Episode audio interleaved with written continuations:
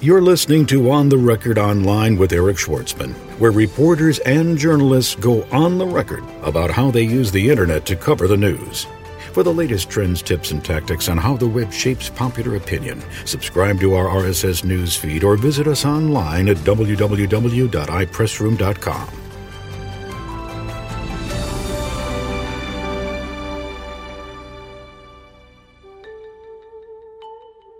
Pat Philbin, Senior Vice President at PIER Systems and the former Director of External Affairs for FEMA, goes on the record online at the PRSA International Conference 2008 in Detroit. At the end of the day, uh, there was no uh, malicious intent here. The questions that were asked were from media. Um, we could record that through the system we had but it was still wrong. We shouldn't have done it. And had I recognized at the beginning of this what was about to happen, I certainly would have basically ended the, the briefing immediately. And thank you for downloading this very, very special episode of On the Record Online with Pat Philbin. He's a senior vice president at PIER Systems, and he's formerly the director of external affairs at FEMA. Um, the now infamous staged press conference occurred under his watch and he was generous enough to talk to us at the PRSA International Conference 2008 in Detroit about hard lessons learned from a military communicator inside the Beltway. Hi, this is Chris Bechtel. I'm the Vice President of Products and Services with iPressroom, and I'm here as part of a new segment we're testing called What You Can Do with iPressroom. This week, we're talking about campaign landing pages. Using iPressroom's media platform, non technical communications pros can easily create, manage, and measure campaign landing pages or event landing pages. So, if you have an event or a specific outreach program, iPressroom will design and deliver a fully branded campaign landing page or an event landing page. These pages or sites can include flash video, registration forms, blog content, photos, much more. Ideally, these pages are best coupled with a search optimized press release and other tactics that you will use to drive traffic to them. Once visitors hit that page, a registration form captures registrations and tracks conversions. To learn more about how you can use this, send us email to info at ipressroom.com or visit us on the web at www.ipressroom.com slash demo. Pat Philbin, Senior Vice President Pierce Systems and formerly Director of External Affairs for FEMA, thank you so much for joining us here at the PRSA International Conference 2008 in Detroit. It's a pleasure to be here. So, uh, I actually met you via podcast because uh, I know you did an interview. You were you were gracious enough to grant an interview to my colleague Kami Huyse uh, just after the defunct press conference. Correct. That went sideways. Um, and I don't want to spend a lot of time on that because people have talked about that already, but just summarize what happened. Well, essentially, we were moving very quickly. California wildfires were out of control. We had the uh, principals, the secretary of the department, and my boss, the administrator of FEMA, getting on a plane heading to California. There was considerable pressure from above to get on camera and provide an update to what was going on. Uh, at the end of the day, I walked in assuming preparations had been made properly by my staff. Uh, they hadn't, and we walked right into a live link. And so by the time I had figured out that there were no media there, uh, nor were media able to answer or ask questions on the phone, it was really too late. Uh, so uh, sh- shame on me. Uh, as, a, as a retired military guy, I said, look, it, it shouldn't have happened the way it did. What, what happened? What went down? Well, basically, the briefer, uh, I was in the video teleconference with the, uh, the principal, Admiral Johnson, the deputy administrator of FEMA, and uh, he was asked by the department to uh, brief the public on what was going on. And so when we walked in, uh, my assumption was that the media had been advised well in advance, at least an hour out, and that they would be in the briefing room. I walked in uh, and noticed very few people that I didn't recognize there, and began to. And I asked a question to my staff sitting next to me. He said, "Oh, they were on the phone. They couldn't get here." Well, not knowing, I later learned that the media advisor to get media there went out only 15 minutes before the actual event occurred, not an hour like I had expected. Of course, I thought people were going to be able to ask questions on the phone, and then I learned that it was a listen only line. Again, uh, I don't know why that happened, but it didn't. I was in transition. Uh, was heading to the office of the Director of National Intelligence, uh, which was later rescinded to be his public affairs officer. I understand that. But at the end of the day, it was uh, well intended staff trying to do the right thing, moving way too fast. Uh, and, and, I probably didn't appreciate uh, my own limitations in terms of just sheer exhaustion and not knowing what preparations had not been made. But just to just to be be fair about it, what happened was there were media that weren't media that were there that were asking questions, right? There were sort of these plants in the. Correct, and they weren't necessarily plants. What I later learned was my staff had taken questions from phone calls from media that had come in that morning, and they basically served them up and asked the admiral the questions that had been asked. At the end of the day, uh, there was no uh, malicious intent here the questions that were asked were from media. Um, we could record that through the system we had, but it was still wrong. We shouldn't have done it. And had I recognized at the beginning of this what was about to happen, I certainly would have basically ended the, the briefing immediately. You're a military guy. That's your background, right? I am. I, I retired Chief of Public Affairs for the Coast Guard. So you come from the world of command and control. Absolutely.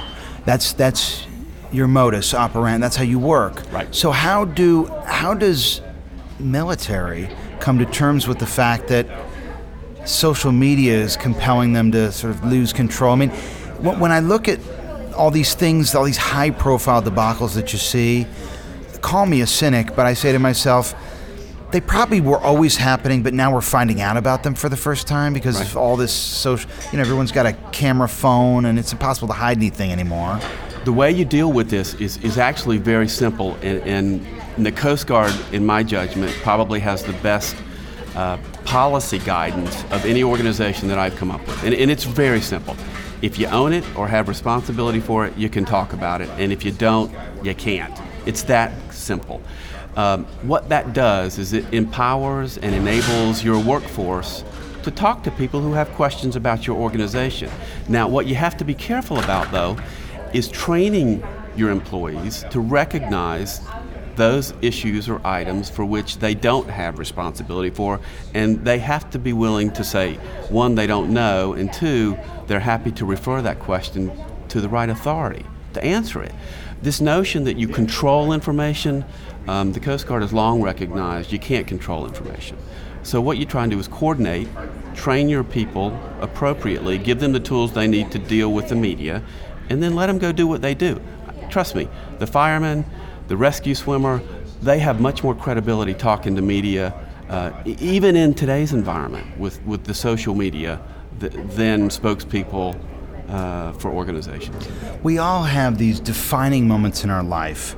We've all made mistakes. I'm sure if you went into Mother Teresa's past, somewhere out there, she's made some mistakes. And we, as human beings, lay, lay our head on our pillow at night and we recall things that have happened in our life. I wonder if it would have gone differently if I'd have done this. Tell us about how you think about this now in retrospect and what you might fantasize about doing differently if you had the chance to do it over again. Well, um, I, when I was in the Coast Guard, I used PIER, uh, who the company that I'm with now. So, um, as a comparison, in the Coast Guard, I used PIER, and in FEMA, we didn't have PIER.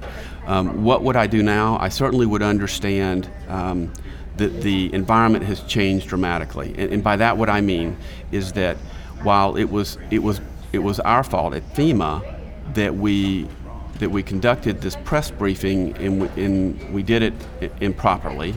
It was the media who defined it as a fake press conference. There was no discussion about trying to pull a fast one. So, so the, the moral of the story for me was, boy, we, we the, the media defined it as a fake press briefing, not FEMA. It was, there was absolutely no discussion about trying to pull a fast one. It was a confluence of really bad decisions. I would have pushed back a lot harder than I did on the Department of Homeland Security people, but they were very, very concerned about ensuring that the public knew we were out there and in control. But, but you've been doing this long enough that um, you must think to yourself before a news break, before a press conference, what biases, what penchants do I have to overcome in the media to get them really to honestly consider my point of view here? It's like I remember when I first started in public relations, uh, my my uh, uh, supervisor taught me that um, you know before you even pick up the phone and call media, ask yourself, what do they think of you? what's their bias, what's their penchant, and certainly, you know, there's been a real sort of uh, uh, feeling of, of, of negativity for the media against the current administration Absolutely. for the most part. Absolutely. So you've got to know as a pro, I'm the guy at FEMA, I've got a target on my back. Whatever if I if I if I do if I pick one hair in the wrong place, they're going to be all over me, right? You're absolutely right, and I, and I do think that contributed significantly to how the media characterized the event. FEMA was a four-letter word in anybody's lexicon. It was getting beat up by Congress, the public, uh, the administration was beating it up. Uh, more importantly to me, it was the disaster victims that were criticizing the agency. That's why I went to FEMA to help people. Um, but you're absolutely right that um, you have to be. Let me tell you a little story here, which uh, during my time at FEMA basically affirmed for me the kind of environment we deal with. It had to do with the formaldehyde issue. There were allegations that FEMA hid it, uh, that they knew that these trailers, travel trailers, were uh, were a risk. I, I can tell you there, there's no such thing. Now, there were some internal legal documents. The lawyers were doing their job to understand what was going on.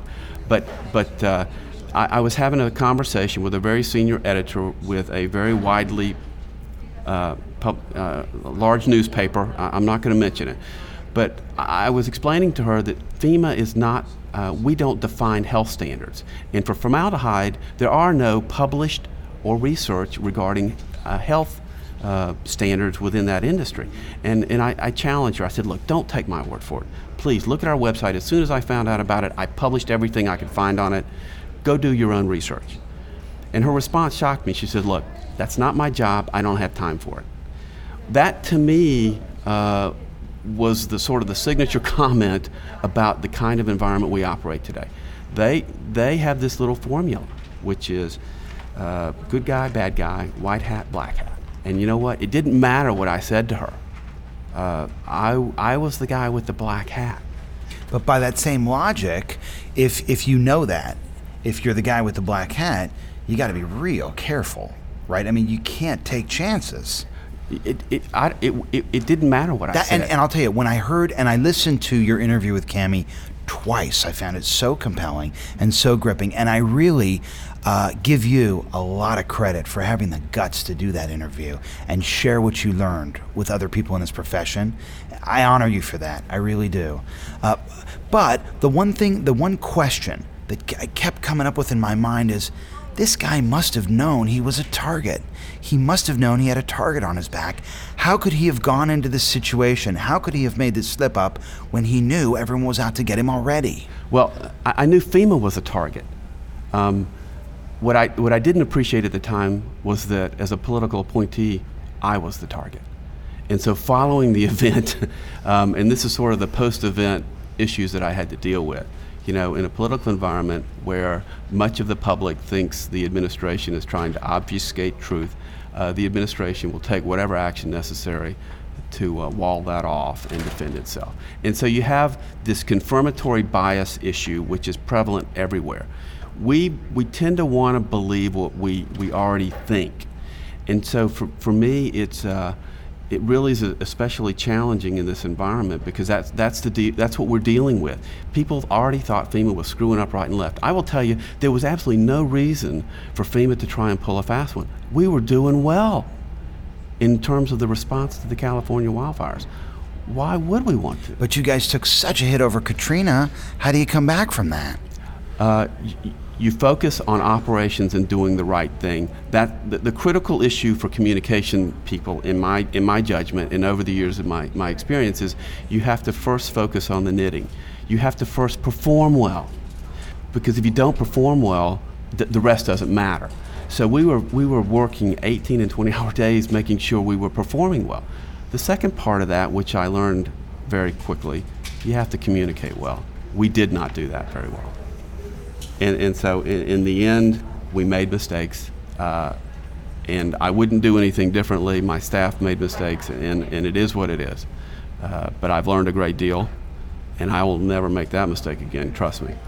Pat Philbin, Senior Vice President, PIER Systems, and formerly the Director of External Affairs for FEMA. Thank you so much for joining us. Thanks. You've been listening to On the Record Online with Eric Schwartzman, where reporters and journalists go on the record about how they use the web to cover the news. For the latest trends, tips, and tactics on how the web impacts corporate reputations, subscribe to our RSS newsfeed or visit us online at www.ipressroom.com.